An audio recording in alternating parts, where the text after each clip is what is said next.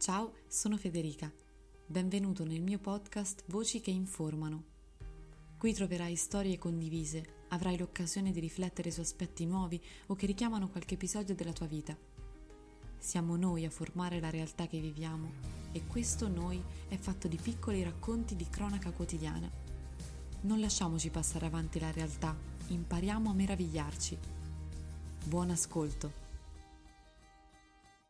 Se c'è un periodo che mi fa pensare alle difficoltà del nostro fidanzamento, quello è esattamente il tempo dei nostri corsi prematrimoniali.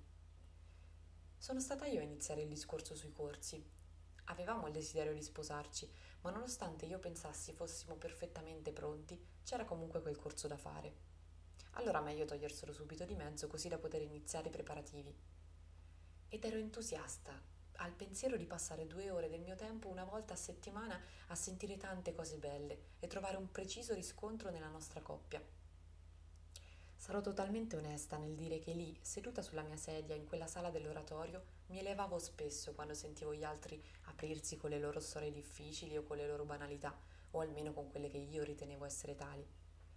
Mi chiedo ancora oggi come pensavo di potermi sposare così, ma infatti poi tutto si è fatto chiaro. Tommaso e io abbiamo fatto i corsi nel bel mezzo di una crisi personale che riguardava tutti e due. Era lì celata dentro di noi, pronta ad esplodere. Abbiamo vissuto a distanza un fidanzamento molto bello, ma non privo di inciampi. La distanza è stata un'arma a doppio taglio per noi. Se da un lato ci ha insegnato la pazienza, l'attesa e il dialogo, dall'altro ha mozzato alcune possibilità di aprirci con sincerità.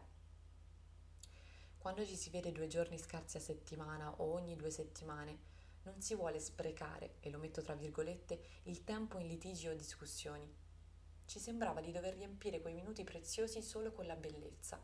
E metto di nuovo quest'ultima parola tra parentesi, perché non sapevamo ancora che bellezza non è sinonimo di perfezione, ma continuavamo a vivere quei momenti come intoccabili.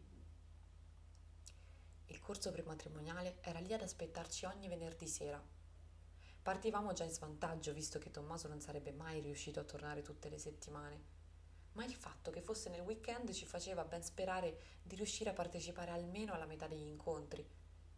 E sapete quanti ne abbiamo saltati? Uno.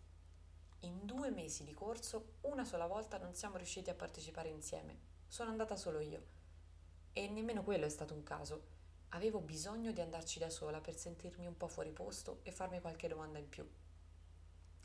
Qualcuno aveva preparato ogni settimana l'incontro per noi e la possibilità che Tommaso tornasse.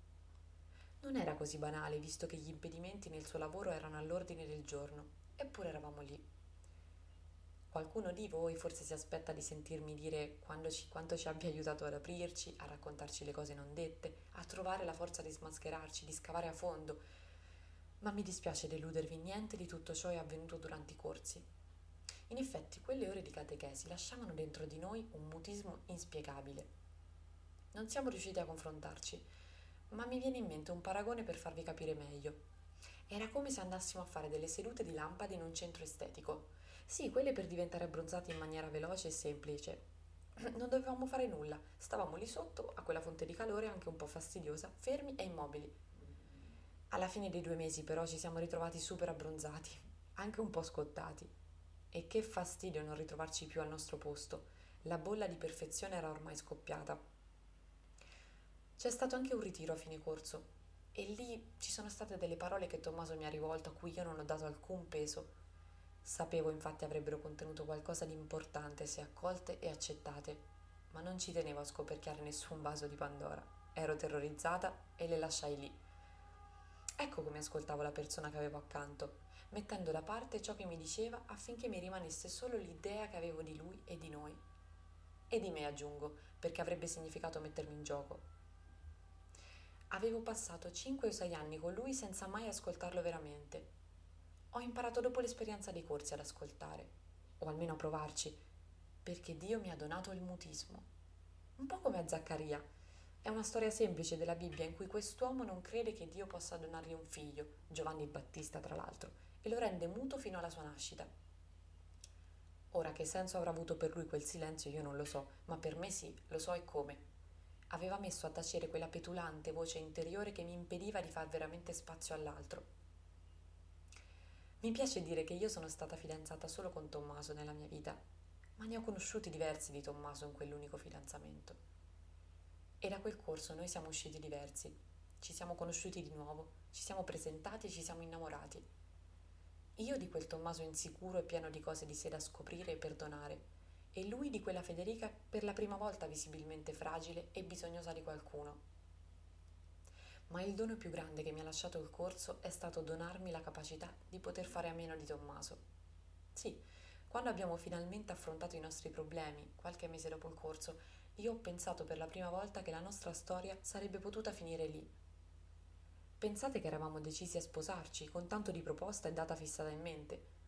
Sono stata io a non voler perdere tempo, finiti i corsi, via a organizzare il tutto.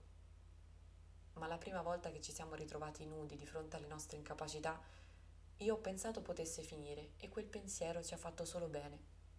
Perché ero lucida, serena, senza forzature e sapevo in cuor mio che se Dio avesse pensato al matrimonio per noi, quello sarebbe arrivato.